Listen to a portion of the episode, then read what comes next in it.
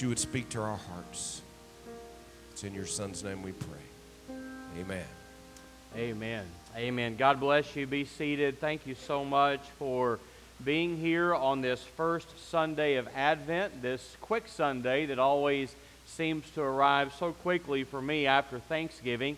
Um, it's quite a transition that, that we try to make in my house. It's probably not like yours, but, but we work hard to do Thanksgiving before we do Christmas. And um, so we won't put up a single decoration for Christmas until Thanksgiving is behind us. I know people jump the gun on that. Um, I like to have my holidays in order. Amen. All right, Kathy, you agree with that? Um, we, Kathy and I have had a conversation about her decorating for Christmas in early October, right? And, um, and so that's a lot of fun. I do want to thank those who decorated our church. Uh, we did jump the gun just a little bit. It's the only way to get it done. And many of you, many in our church, were volunteers that helped bring this together. And didn't they do a wonderful job? When you make your way, amen. Uh, when you make your way through the church today, you're going to see evidence of their hard work and just um, hours and hours of time. And I want to give special, special recognition to Becky Thurston. This would not happen without her, so let's give her a hand as well. I'm not sure if she's with us in this service, but, but she deserves a lot of praise, and she'll be quick to say it involved an entire team. But um, we all know without Becky's leadership, we would not be where we are this morning. Today, our key word as we enter into this Advent season, as we've already learned, is the word hope.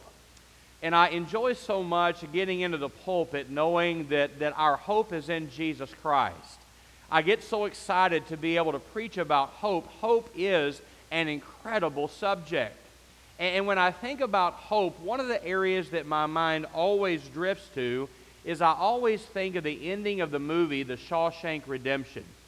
I hope you've seen the movie. You ought to watch the PG version, by the way. And, and if you've seen it, you, you'll know it's a story that stars Timothy Robbins and Morgan Freeman. These are two men that have been incarcerated, and at the end of the movie, you have this genius monologue where both men have been released from the confinement of prison, and Morgan Freeman's character is enjoying the freedom that, that, that comes from being out of jail, and he offers these hope filled words he says, Get busy living or get busy dying. For the second time in my life, he says, I'm guilty of committing a crime, parole violation. Of course, I doubt they'll toss up any roadblocks for that, not for an old crook like me. He says, I find I'm so excited I can barely sit still or hold a thought in my head. I think it's the excitement only a free man can feel. A free man at the start of a long journey whose conclusion is uncertain. He says, I hope I can make it across the border. I hope to see my friend and shake his hand. I hope the Pacific is as blue as it's been in my dreams. And then he closes with two simple words I hope. I want to ask you this morning a question that will really drive everything that we say. Two questions. Do you have hope today? And second, is there anyone in this room or listening by live stream, have you lost hope? Did you realize that surveys today have revealed that Americans are less hopeful than ever before? We're more afraid now than ever before. The surveys tell us people now fear terrorist attacks, they fear monster storms, they fear pandemics and vaccinations, escalating gas prices. And it's interesting that the surveys say that because Jesus said in the last days, men's hearts would be failing them from fear.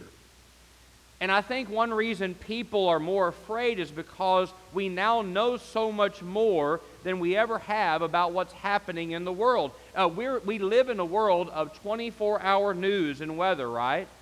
We can turn on our TVs at any time. We can look at our phones at any moment, any time of day and night, and we can hear about hurricanes and COVID and suicide bombers, all types of tragedy. We're surrounded by bad news. But let me say this today, and here's where my hope comes from. The church of the Lord Jesus Christ should be a 24 7 good news station. Uh, we ought to be proclaiming good news to the world at every second, every moment. And the good news today is this if you're afraid, If you're in pain, if you're lonely, if you're suffering, there is hope, and that hope is found in Jesus Christ. And all God's people said, Amen. Today we have hope. No one is hopeless whose hope is in God. And so today the pastor has a lot of options, right? When it comes to talking about hope. And, and I want to take you to a story I think that reveals hope perhaps more than any other.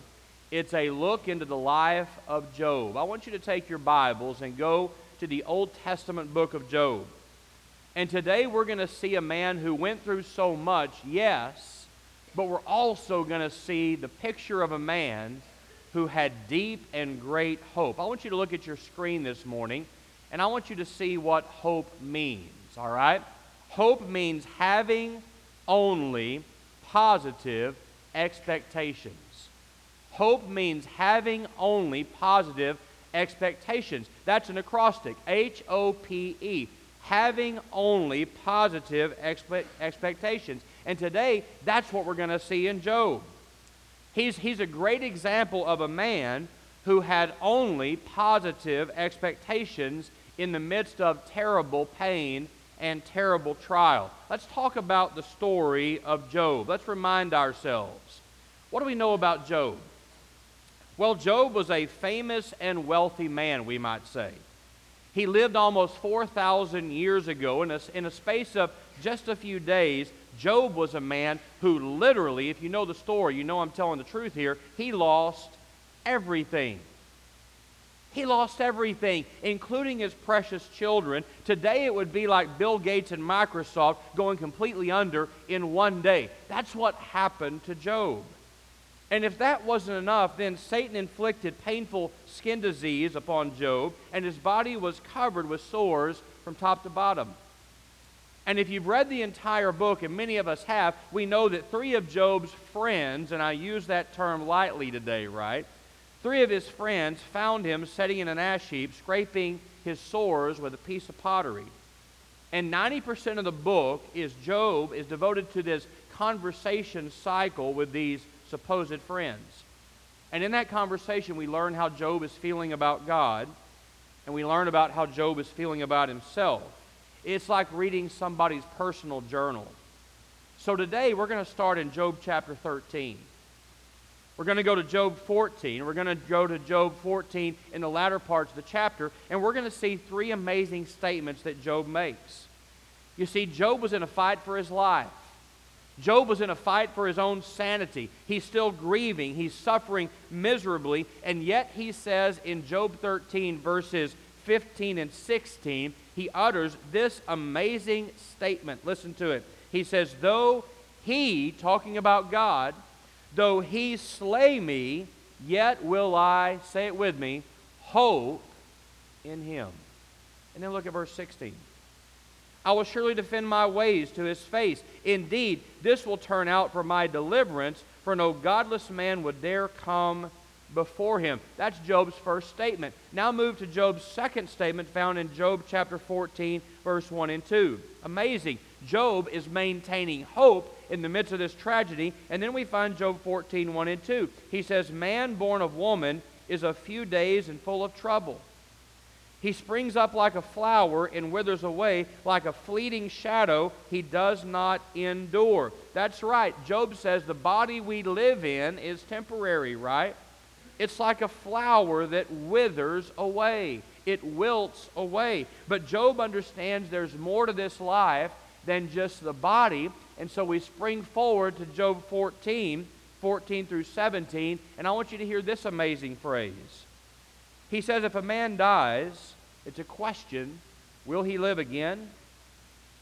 All the days of my hard service, I will wait for my renewal to come. You will call, and I will answer you. You will long for the creature your hands have made. Surely then you will count my steps, but not keep track of my sin. My offenses will be sealed up in a bag. You will cover over my sin. Folks, even in his pain, right?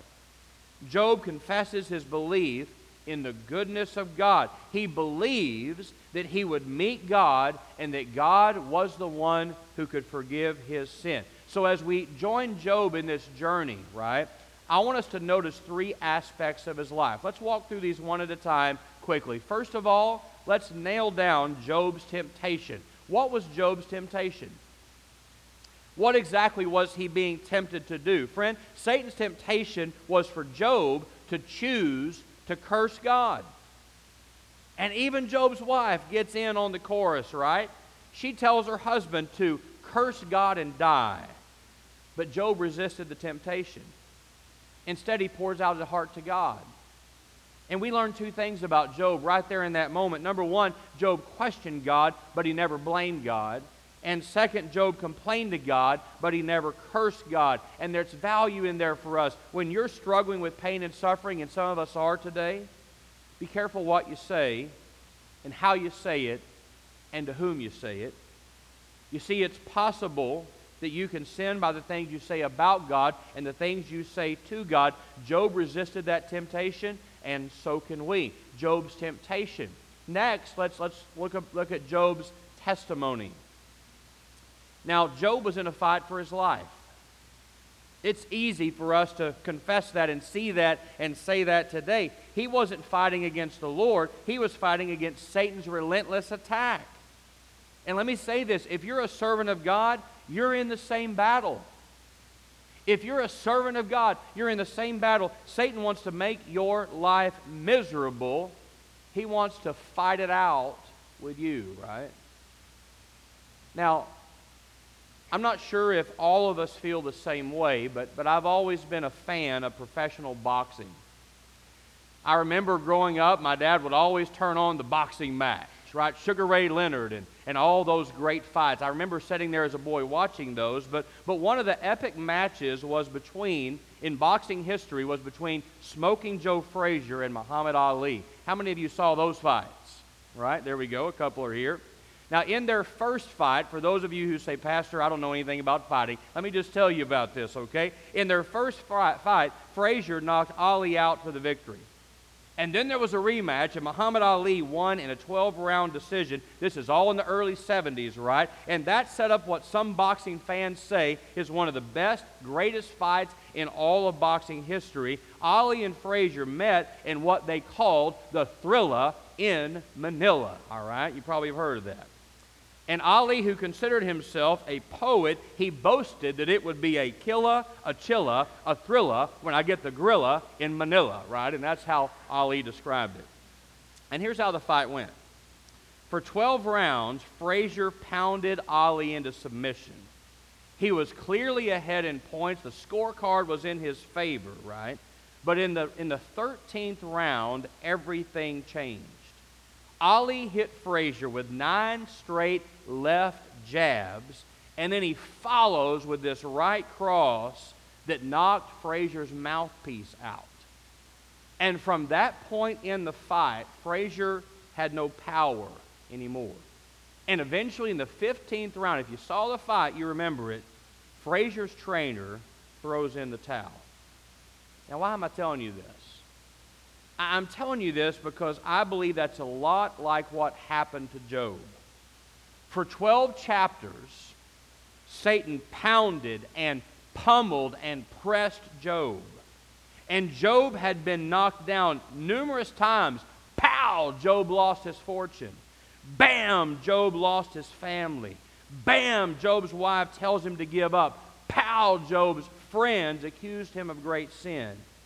But then out of nowhere, Job slips in a sudden uppercut through Satan's attack, right? It seems insignificant, but it lands squarely on Satan's chin. And you say, Pastor, what was the punch?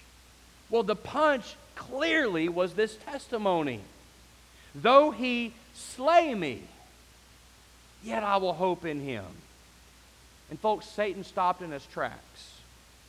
And the angels in heaven who who sat in the gallery, that great cloud of witnesses who had been watching this epic battle, right? They erupted with cheers because Job said, Hey, even if God kills me, I'm still going to hope in him. I want you to hear that today. I want you to let Job's words echo in your mind and heart because when you're suffering and trying to find hope, that testimony right there can make the difference between defeat and victory for you. Ten one syllable words that can change your life. Though he slay me, yet will I trust in him. Right. Have you come to that place where you can say the same thing? I mean, whatever happens, and even if it seems to not be what I want, and even if it seems to be terrible, even if I die, right, I'm not giving up my hope in God. You see, Satan has no defense against that testimony. None. Job's temptation, Job's testimony. Now, Job's trust. I love this because Job didn't blame God. He didn't curse God. He, he just asked a powerful question. And, and Job is a book full of questions. And there, and there are some questions right in life that are hard to answer. Have you ever had one of these questions? It reminds me of the funny story about the college professor. He greets his students on the first day of class by asking him this difficult question. He said this George Washington was the first president. Alexander, Alexander Graham Bell invented the first telephone, and Neil Armstrong was the first man on the moon. Based on this info, how old am I? He said. Well, the students looked around at each other and had no answer, so the professor dismisses the class to go think about it. So they come for the second day of class the very next day, and he repeats the exact same question. George Washington was the first president, Alexander Graham Bell invented the first telephone, and Neil Armstrong was the first man on the moon. Based on this info, how old am I? Right? And the students just shake their head and look around, but, but there's one guy in the class who raises his hand, right? And he says, I have the answer. And he said, Please enlighten us. He said, You're 44 years old. And the professor said, That's exactly correct. Now, explain to the class how you arrived at your answer. He said, Well, I've got a brother in the insane asylum who's 22, and you're twice as crazy as he is, right?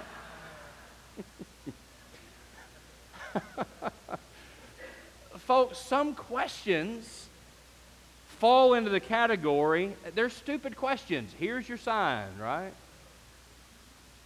Uh, but in Job 14, Job poses a question that every person must consider.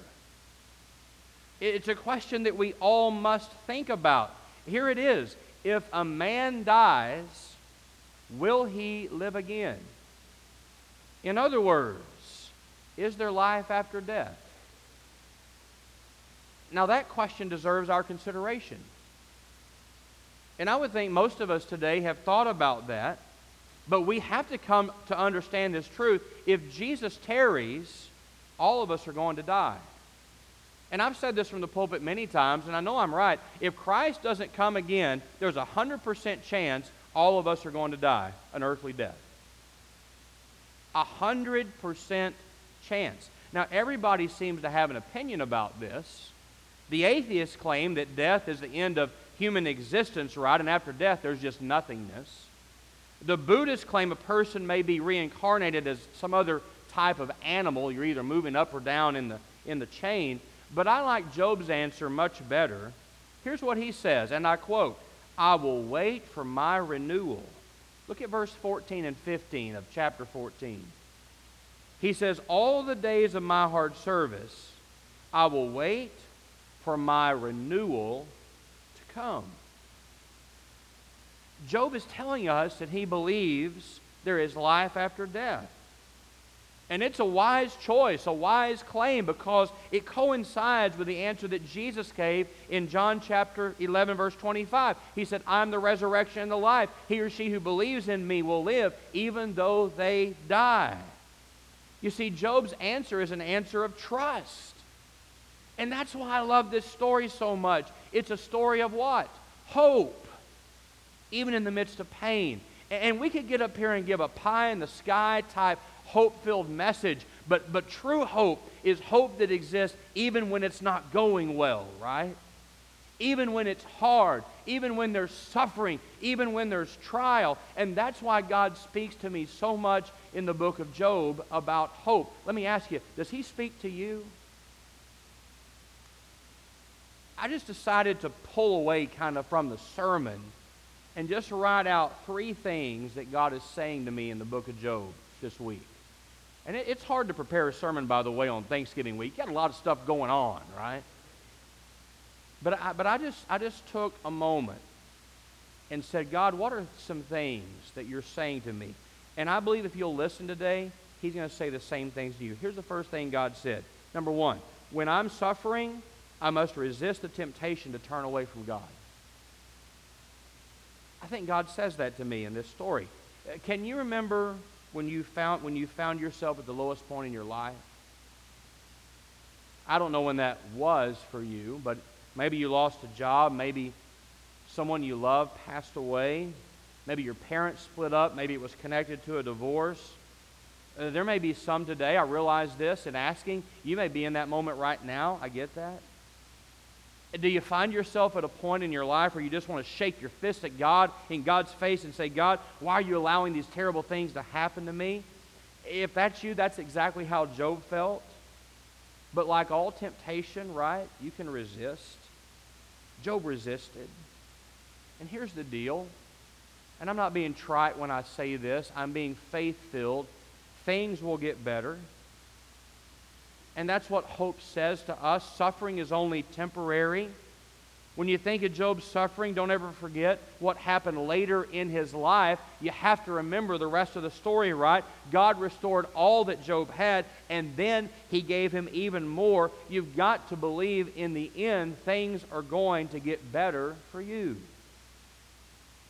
I love the story of the little boy who went to the pet store to pick out a new puppy and he looks down into this box of, of about a dozen furry puppies all clamoring over each other. You can just see that picture. And there was this one little puppy looking up at him, wagging his tail furiously, right? And the little boy says this I want the one with the happy ending, right?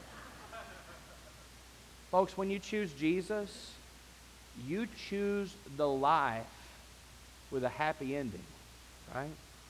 Listen to God's promise found in 1 Peter 5:10. And the God of all grace, who called you to his eternal glory in Christ, after you have suffered a little while, will himself restore you and make you strong, firm, and steadfast. When I'm suffering, I must resist the temptation to turn away from God. Here's the second thing I think God says to me. In my darkest hour, it's important for me to confess my hope in God.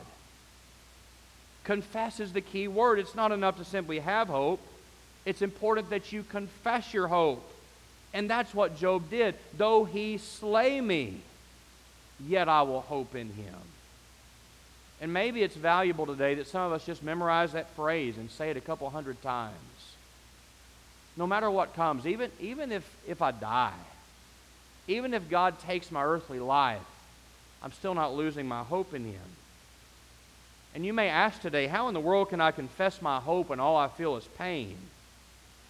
Well, one way is to believe that God is using your suffering to make you stronger. The Bible clearly tells us that God is like a refiner, right?